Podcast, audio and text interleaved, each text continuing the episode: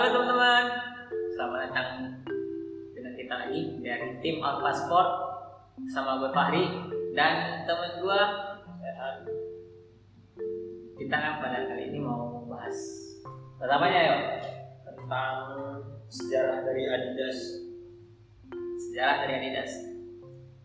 Oh ya sebelum itu sebelum gue mau masuk ke ini pembahasan, yuk tahu nggak sih kalau Twitter itu sekarang uh, ada salah satu tweetnya dari Adidas yang gue lihat kalau dia itu nge-retweet dari uh, retweet tweetnya salah satu kompetitornya Adidas sendiri yaitu Nike. Hmm? Nah, itu berhubungan dengan uh, apa sih namanya kalau ini rasial itu. Iya demo rasial yang ada di Amerika di Amerika sana. Ini membuktikan kalau eh, ya walaupun semuanya walaupun kita secara perusahaan masih sam- sama-sama bersaing, cuman kalau dalam masalah rasial ini eh, mereka tetap eh, saling dukung mendukung buat memutuskan masalah itu gitu. Keren banget. Keren emang. Yang kerennya juga Adidas begitu. Hmm, iya. Ada di mana? ada di Alpha Sport. Kalau gitu lanjut aja sih eh, pas ini tadi sejarah dari Dari Adidas gitu kan. Eh, mungkin gue juga tahu, gue tahunya itu kalau sejarah Adidas emang eh, dia itu berasal dari bukan Adidas ya nama belum sebelumnya ya Sebelumnya kan kan. dan itu mereka punya keluarga itu dari punya dua orang saudara terus eh, akhirnya mereka pisah karena masalah sepele gitu deh kayaknya. Ya. Iya, karena beda pandangan politik dan lain-lain. ya mungkin bisa ceritain nggak itu gimana? Jadi sebenarnya Adidas ini kan asal usulnya itu kita mulai dari tahun 1920 dari tahun 1920 Nah, jadi banget itu ini si ada si Adi Dassler itu punya ide untuk gimana kalau dia ngerancang sepatu nih kalau dia ngerancang sepatu dan coba jual eh pada saat itu waktu dia masih di tempat cuci orang tuanya dia punya ide akhirnya kan diceritain lah sama dia ke si ini ke si Rudolf apa Rudolf. Rudolf Dassler Rudolf Dassler ini ntar yang jadi kompetitor dari Adidas sendiri nantinya ceritanya oh bentar jadi oh ini kan ada sebuah keluarga yang Hmm. mereka itu us- usahanya cuci Oh, iya. gitu ya cuci cucian gitulah laundry terus ada se ini si Adi Dassler ini punya ide anak si anak bernama Eddie Dassler dari jadi mereka itu dari keluarga keluarga Dassler ya? Eddie Dassler itu punya ide bikin sepatu gitu kan? Nah iya. Terus diceritainlah ke abangnya yang namanya Rudolf Dassler nah gitu. itu gitu Oke. terus? Terus dia bikin akhirnya dia punya ide akhirnya dirancang sama sama mereka dan mereka bikin konsep mereka ini mereka ngejual hmm, jadi ntar pada tahun 1924 kita lanjutin. Terbentuklah sebuah perusahaan yang bernama Dassler Brothers akhirnya oh berarti sebelum oh setelah mereka saling tukar pikiran tahun 24 1924 itu terbentuk namanya perusahaan Dassler Brother. Nah, itu perusahaan apa? Yang bergerak di bidang sepatu bergerak di bidang sepatu. Oh ini kan udah bahas sepatu nih. Pengen bikin sepatu ternyata akhirnya Dassler uh, Brother ini bisa bikin perusahaannya sendiri. Hmm, bikin perusahaan nama Dassler Brothers di sana itu mereka ngebagi ini ngebagi job desk antara dua orang itu. Eddie Dassler dalam bidang produksi dan desain sedangkan si Rudolf Dassler itu dalam bidang ininya marketingnya dalam bidang supply-nya ke atlet-atlet pengenalan gitu-gitu. Itu tugasnya si Rudolf Dassler terus nanti mereka berjalan berjalan berjalan dan pada akhirnya pada tahun 1928 pada saat ada waktu itu olimpiade di daerah mana lupa akhirnya mereka kayak untuk marketing mereka mereka dengan berani membagi-bagi sepatu yang mereka bikin dari Dassler Brother ini kan atlet sepatu dari Dassler Brother ini mereka berbagi ke Olimpiade ya? Nah olimpiade. Olimpiade. Nah, dibagikan ke Olimpiade secara gratis semuanya dan pada akhirnya eh, dari yang bagi-bagi sepatu secara gratis ini membuahkan hasil. Salah satu atletnya yang bernama ini uh, Lina Radke itu akhirnya juara dapat medali emas pada saat itu dan karena dia menggunakan sepatu Adidas, exposure dan Adidas langsung naik banget. Oh, seru karena Adidas kali ya? Adidas. Ah, Dassler Brother maksudnya Dassler Brother. Jadi uh, naik, naik oh, parah. Oh, ke bagi-bagian sepatu ke atlet Jerman berarti ya? Kan dari Jerman mereka itu. Jerman kayaknya. Kalau dia ngomong kalau di keterangannya sih Atau- membagikan ke atlet Olimpiade. Nggak tahu tuh cuma Oh, di Jerman Jerman, oh, aja, berarti nggak nggak semuanya. Oh, jelas nih ke atlet negara mana gitu ya? Nah, iya. Oh, terus oh, ternyata atlet juara. juara dapat medali emas. Exposure naik banget. Iya. Oke. Terus pada akhirnya di dan setelah mereka dapat exposure itu kan dan pada Olimpiade selanjutnya di 1936 dia ngasih ngasih lagi sepatu. Dan enam mereka bagi-bagi sepatu lagi. Ah, di Olimpiade selanjutnya. Banget tuh bagi-bagi sepatu ya. Nah, itu sebenarnya marketingnya mereka emang keren banget sih kayak gitu. Mereka memang berani untuk bisa mendapatkan Untung yang untung yang lebih walaupun itu nama gambling sih sebenarnya. Dan kebetulan di 1936 dia itu karena bagi-bagi sepatu membagi sepatu lagi akhirnya salah satu dia atletnya yang bernama siapa Jess Owen itu dari cabang atletik dapat medali emas lagi karena tradisinya dapat emas mulu jadi orang-orang Adidas ya makin Nah. melambung lah Iya benar karena ada yang oh oke ada ada mereka nih yang dapat dapat medali emas nih eh, dapat pakai sepatunya sepatu Adidas nih. Mhm. Jadi orang jadi ngincar-ngincar sepatunya. Nah ya Oh saya bukan Adidas ya. Ah. Belum. Ini kan masih belum Adidas ya. nama sebelum Adidas. Si Dassler Brother kan? Hmm, masih. naik akhirnya naiklah mereka benar-benar terkenal terkenal terkenal.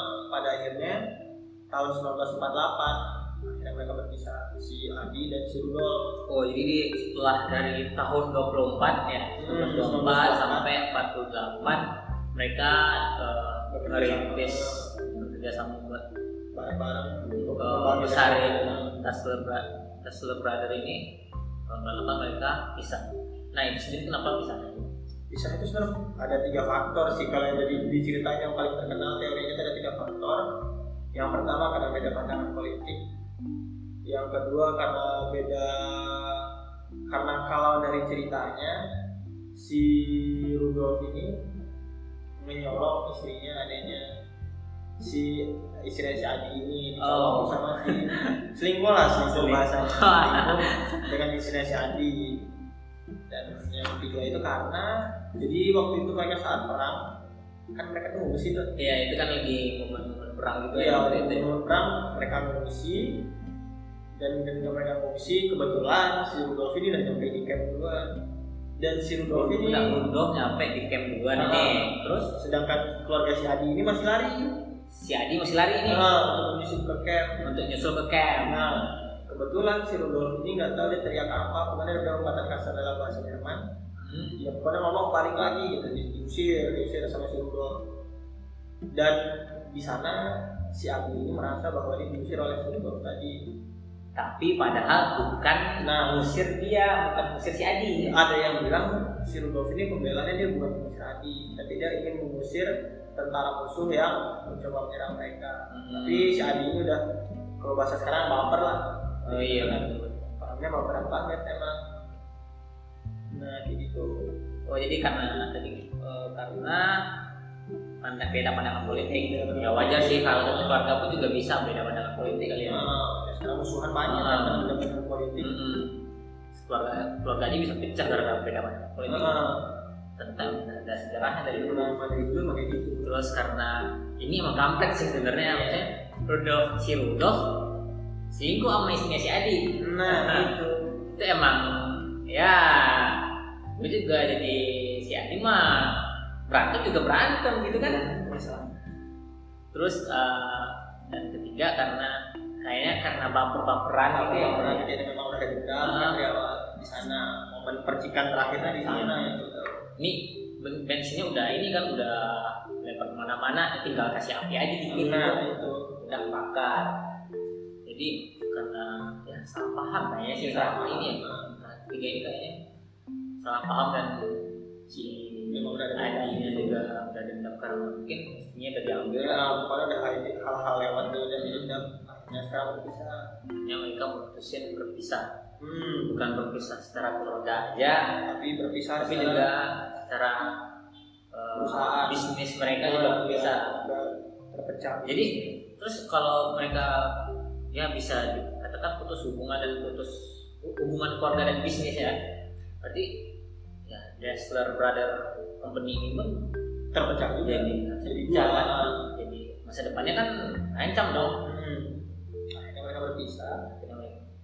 Jadi harusnya mereka bikin dua baru lagi bang Hmm. sepatu Lalu satu, ya mereka akhirnya karena mereka ini sama-sama udah punya basic di sepatu, si Eddie Dassler melanjutkan si Dassler Brother, sedangkan si Rudolf Dassler keluar dengan membuat brandnya dia sendiri. Tapi di tahun setelah itu si Eddie Dassler ini mengemas ulang Dassler Brother ini dan mengganti nama dari perusahaan ini jadi namanya sendiri dari Adi Dassler disingkat jadi Adidas. Adidas ngambil tiga namanya Adi dan Dassler ini Adidas. Itu jadi Adidas awalnya. Sedangkan si Rudolf kita terujungnya ngebentuk produk rumah. Oke, jadi eh Eddie Das- setelah pisah ini Eddie Dassler eh, ngebikin perusahaan yang namanya Adidas yang diambil dari namanya sendiri. nah ya Oke, kalau mungkin yang tahu belum tahu itu Adidas itu namanya artinya apa? Adidas itu namanya eh, artinya ya nama pemiliknya sendiri, pemilik penciptanya sendiri gitu. Adidas. Das itu Das. pajangan keluarga anak keluarga Nama keluarganya itu Dassler. Dan si Rudolf itu eh, berkembang sebagai eh, awalnya itu namanya Rudolf Das rasanya Rudolf Das nama perusahaan iya Rudolf Das Rudolf Das rasanya. Dan Tapi akhirnya berkembang Puma Puma. yang kita kenal sekarang. Jadi kalau bisa dibilang Adidas dengan Puma itu sebenarnya masih satu keluarga kan sebenarnya tapi sampai sekarang mereka masih ya, masih ya masih ada ada konflik masih lah ya. histori konfliknya masih cukup tinggi lah. Nah, Soalnya pendirinya sendiri yang bukan konflik bukan bukan orang-orang sekarang yang konflik tapi yang pendirinya Hmm. langsung yang konflik. Terus ya terus dari Adidas sendiri gimana selanjutnya itu kan udah dia berdiri sendiri si Adidas Dassler ini. Selanjutnya ini gimana ya? Jadi setelah itu kan sebelumnya kebetulannya itu kan selama ini Jerman itu waktu Piala Dunia kan kayak main main main, main tapi jarang menang kan. Oh iya benar. Nah kebetulan waktu jarang menang itu kalau nggak salah dia itu pakai sepatu dari produksinya si Rudolf Dassler. Oh jadi waktu selama masih ya belum ada ngasilin apa-apa lah ya. Ah. Uh, ini. Nah, dia pakai sepatu dari Rudolf Dassler kan. Hmm. Belum Puma ya waktu itu deh. Belum Puma. Belum Puma. Terus karena si Rudolf Dassler ini kebetulan ada perbedaan pandangan politik juga rasanya dengan si ini dari tim Jerman ini akhirnya mereka berpisah dan waktu mereka berpisah kebetulan si Adi Dassler datang menawarkan sepatu Adidas Masuk. Nah, masuk. Ini kelihatan ada orang lagi cekcok kan udah nggak hubungannya nggak bagus.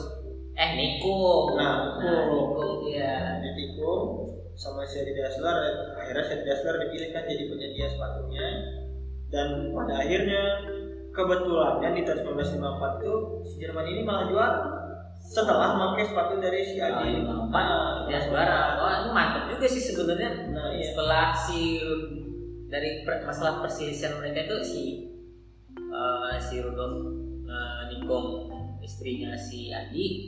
Eh di tahun 54 Adi nikung ini masalah bisnisnya. Nah, iya. oh, memang juga. karma dan eksis ingat teman-teman.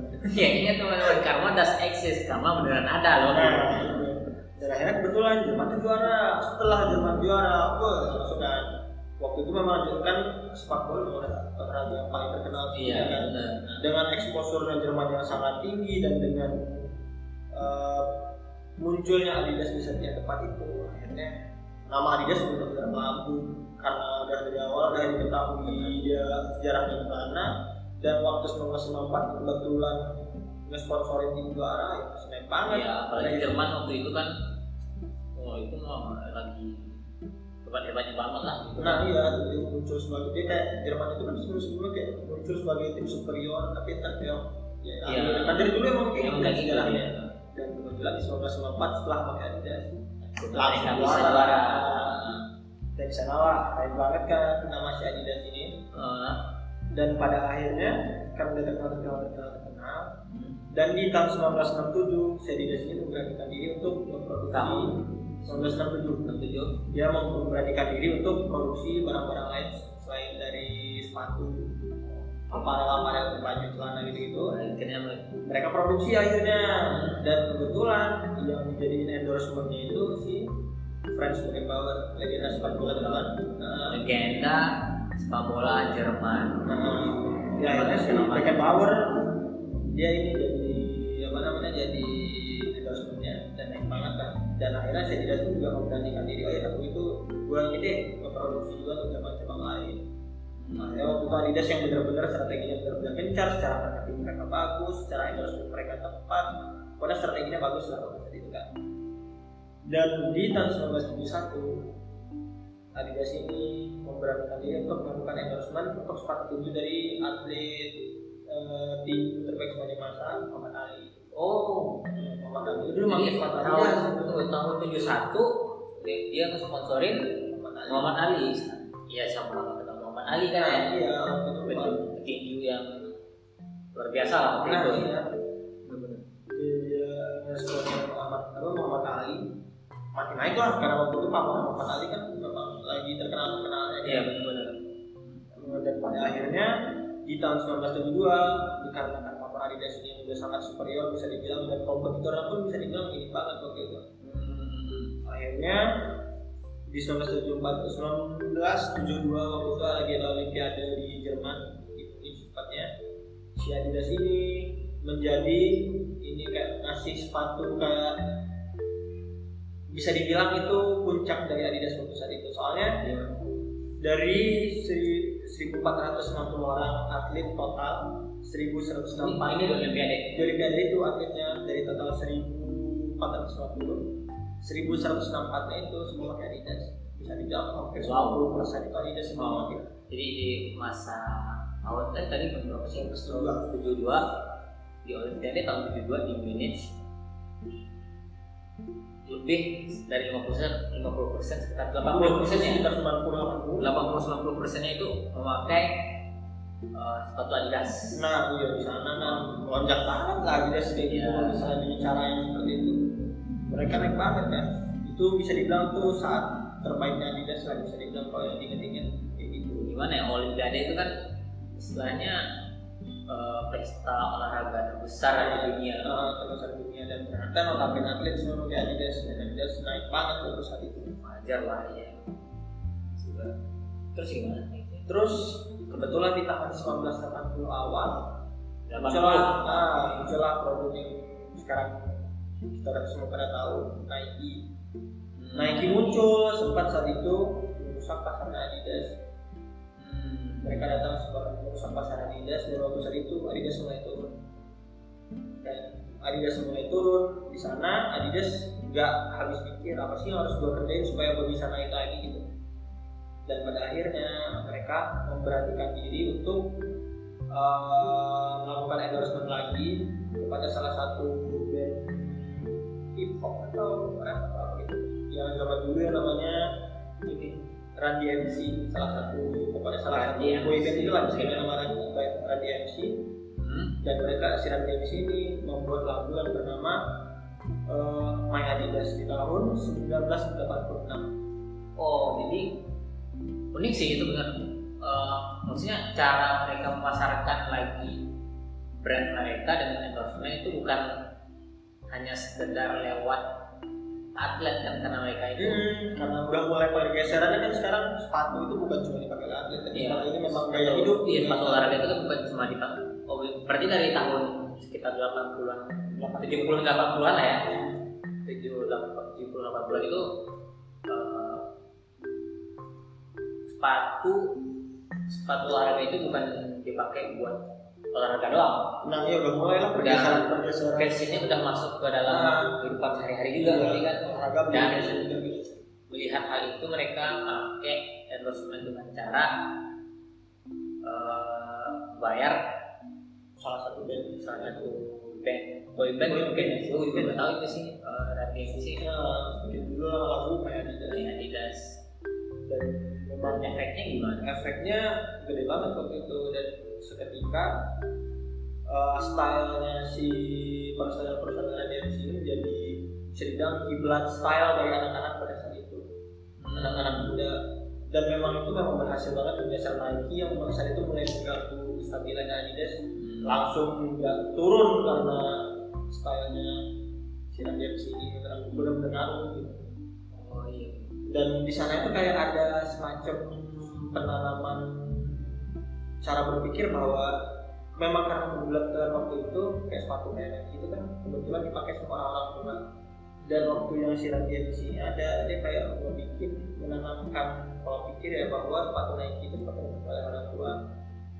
Jadi anak-anak muda ini nggak mau pakai Nike dan MC ini memunculkan diri bahwa kalau mau gaul lu pakai Adidas itu itu bagus juga sih ya Iya, memang juga cara berpikirnya, cara berpikir pemasarannya itu bukan cuma sekedar pemasaran eh, barangnya aja cuman mereka memasarkan cara berpikir Nah, iya. gimana eh, orang itu mau memakai Adidas Nah, kan. iya. Mereka bukan cuma ngeliatin gaya, tapi memang stigma itu juga. Iya, jadi kalau yang Nike mah itu cuma ya cuma sepatu orang tua gitu ya. Nah, iya, cara berpikir gue Tapi stigma kalau yang mau gaul, mau keren, pakai Adidas gitu. stigmanya menurut gue cara penanganan stigmanya itu perfect sih bisa dibilang pada saat itu karena memang mikir banget untuk terlihat style ya sebenarnya itu memang keren sih.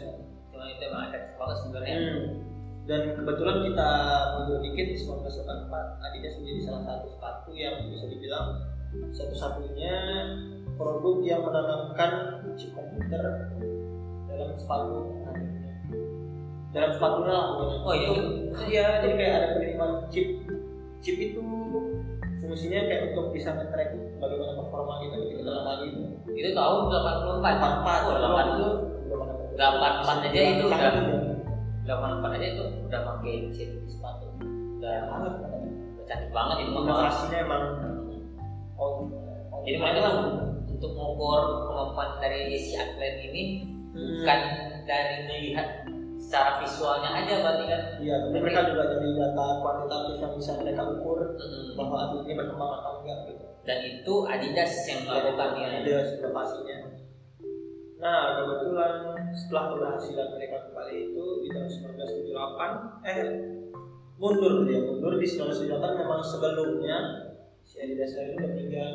Oh jadi oh jadi si pemilik aslinya Adidas Ah, itu si Adidas Ler meninggal. meninggal di tahun 2008. nah, dan usaha ini dilanjutkan oleh Horst Dassler anaknya. Horst Dassler ya. tanggal di 1978 dan menurut gua perkembangannya kenapa Adidas di 1978 ke atas itu bisa berhasil banget dengan Randy MC dan Chip itu karena memang si anak ini bisa membawa gaya hidup zaman kini atau gaya hidup ya pokoknya style zaman kini ke istilahnya yang megang yang megang perusahaan anak muda lah gitu jadi Nah, cara iya. berpikirnya si perusahaan pun jadi lebih muda lagi kan nah iya jadi memang banyak inovasi-inovasi yang bisa dibilang mungkin orang-orang tua nggak bisa paham itu apa gitu tapi anak muda ini bisa membawa dan kebetulan di 1987 si Dassler ini juga meninggal dari terus kapan kata tujuh Ah.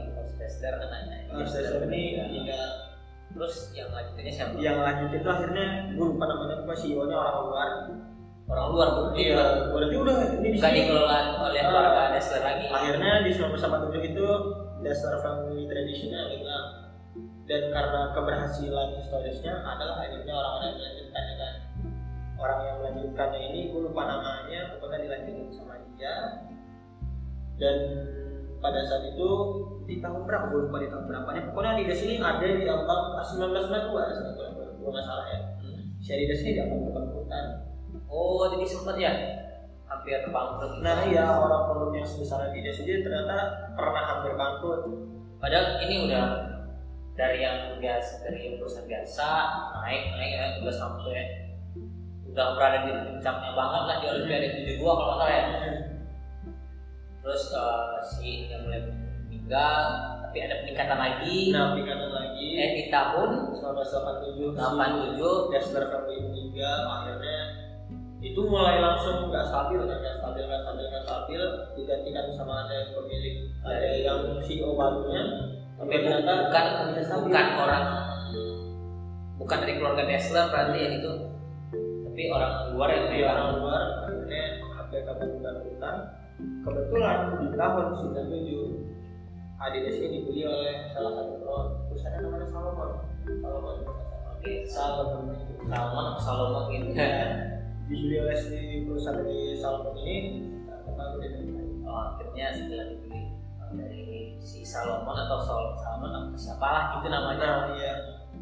Dia beli melakukan improve improve, improve yang ini ya aja cukup kreatif akhirnya ini bisa naik lagi itu Dari soalnya naik lagi. Eh, ini salah satu strateginya kayak endorse pemain-pemain yang bisa dibilang waktu itu terkenal kayak Beckham, Hmm. Zidane, wah. Itu udah zaman-zaman Adidas yang kayak waktu tahun 2000 awal Masih ingat dari itu? 20 itu memang. Oh, masih tadi pegang sal masih Salomon ini. masih, masih banyak pemain-pemain bagus itu emang ya. Adidas emang sepatunya Nike itu masih ini Nike apaan sih? gitu loh. Nah, siapa masih- gitu Nike yang pakai Nike? masih jarang gitu tapi memang waktu itu naik naik banget. Naik itu dulu kan sempat naik waktu tahun 2000 awal itu di basket gitu. Bola basket kan oh iya benar. Ini Jordan. Iya benar-benar Itu Nike itu emang gila sih Jordan apalagi mereka kan emang perusahaan Amerika ya. Kalau Hmm. kan Iya, Nike Amerika. Eh, jadi ya NBA di Kostas NBA di Amerika. Jadi basisnya udah banget lah di Amerika gitu kan. Kemudian pada akhirnya di tahun 2006 Salomon meninggalkan tim dan ada tim baru lagi dan sampai sekarang bisa dibilang karena si Salomon tadi dia sampai sekarang bisa bisa dibilang karena Bisa dibilang masih ya ya masih bagus survive lah survive sekarang kan sekarang bagus sebenarnya masih kuat ya karena Salomon ini karena memang koneksinya Salomon bisa menghubungkan dengan atlet terkenal atlet terkenal hanya karena karena itu ya dia sampai sekarang ya masih bisa menikmati kesuksesan mereka ya? Nah ya itu masih buah-buahnya itulah dari perjuangan mereka di situ sebelumnya sampai situ sih kalau misalnya yang ini ya, yang gua tahu sampai situ gua sebenarnya kalau ada sejarah emang unik banget sih sebenarnya karena dari ide si ad, seorang anak di keluarga isi ide iseng-iseng nah ide si Akhirnya mereka sampai sekarang. Ngajakin keluarganya dibikin perusahaan keluarga dapat berkelahi. Eh ternyata ada berkelahi bubar di tengah jalan masing-masing bikin juga bikin Hmm. perusahaan sendiri sepatu kan. Yang satu ternyata si Adidas kayaknya survive survive. Survive dan bisa naik. Hmm. Sampai ke puncaknya di tahun 72 tapi emang sih kalau yang di Olimpiade itu emang gila banget. Iya. 80-90 persennya itu harus dalam Adidas pakai gila bukan hanya dari pemain bolanya aja tapi di- dari seluruh dari eh, cabang-cabang olahraga yang lain juga pakai kan? Iya.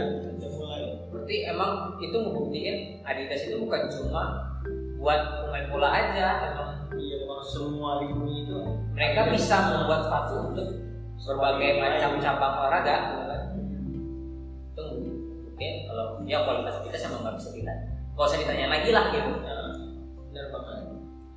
Lu emang paling banyak ya? Tahun nah, setelah itu ya karena si Adidas sudah meninggal dilanjutin sama anaknya. Anaknya juga akhirnya meninggal. Ya belum bisa kalau di pan gue itu karena dan setelah itu kan eh, Adidasnya agak sedikit menurun. Hmm. agak sedikit menurun setelah kematian dari anaknya. Karena menurut gue itu karena apa ya ya sih sebenarnya jet Nilai- jet lag lah jet lag. Nah, nilai-nilai nilai-nilai dari si Dassler family ini pun sedikit pudar sedikit pudar. enggak dia karena punya pemikiran yang sama. Ya, ya biasa lah kalau orang luar yang ngambil perusahaan masih keluarga ya berubah ininya. Masa lebih kesal Salomon ini kan menyelamatkan semuanya. Dan pada tahun tahun berapa sih? Tahun 1997 tadi sembilan tujuh kan ya sembilan tujuh akhirnya menyelamatkan Adidas. Dan membuat Adidas bisa naik ke puncaknya lagi di tahun 2000-an ya. Gila itu 2000-an pemain bola Cuma ini film tidak bisa di tahun 2002 nonton ini walaupun juaranya ini ya walaupun juaranya Brazil yang pakai Nike tapi tapi kan pemain-pemain Brazil Adidas gila-gila soalnya. Pemain Brazil itu kan banyak juga pakai Iya. Adidas kan kayak si Ronaldo. Ronaldo kalau nggak salah pakai Adidas itu. Aduh, enggak, enggak, enggak. kakak yang Adidas itu. oh ya kakak benar kakak. Dan masalah tim Jerman ke final? Jerman awal. Walaupun kalah di Jerman di final cuman nama Adidas masih banget dan pemain itu kayak Beckham kayak Zidane kan itu bintang-bintangnya iya. pada masa itu. Para bintangnya juga kan Adidas Adidas tetap pakai dan mereka kan juga waktu itu kalau nggak salah jadi sponsor dari bola ya. Kan itu. Oh ya benar. Kalau gua nggak salah, Adidas itu selalu mensponsorin piala setiap piala dunia. nah dia di sana. Juga memang strateginya pas. Pas memang kayak culture-nya culture mereka untuk datang ke event-event kenapa Ya, pas banget bikin. sebenarnya. Itu udah culture-nya mereka dan itu culture yang tepat buat menaikin pamor-pamor mereka. gitu ya. menurut moral story dari sejarah Adidas itu gimana tuh? Ya, ka- kalau menurut gua moral story-nya kalau lu mau sukses selisih sama keluarga gitu. Kalau kayak gitu, ah, gimana? Yang usaha tiba-tiba berselisih sama keluarga kan lucu kan? ya mesti pecah kongsi dulu sama keluarga gitu. Kalau gue kayak tahu juga kan ya. Juga maksud gue gua benar-benar berbeda. gimana maksud gua kalau itu Kalau misalnya gue sukses dengan itu, karena ada seksis. benar oh ya benar tadi tadi mereka saling bingung Iya. gitu kan Kalau nih ada lu punya usaha, lu punya usaha, dan lingkungan lu cepat tahu kan lu bakal kalah. Iya. akhirnya.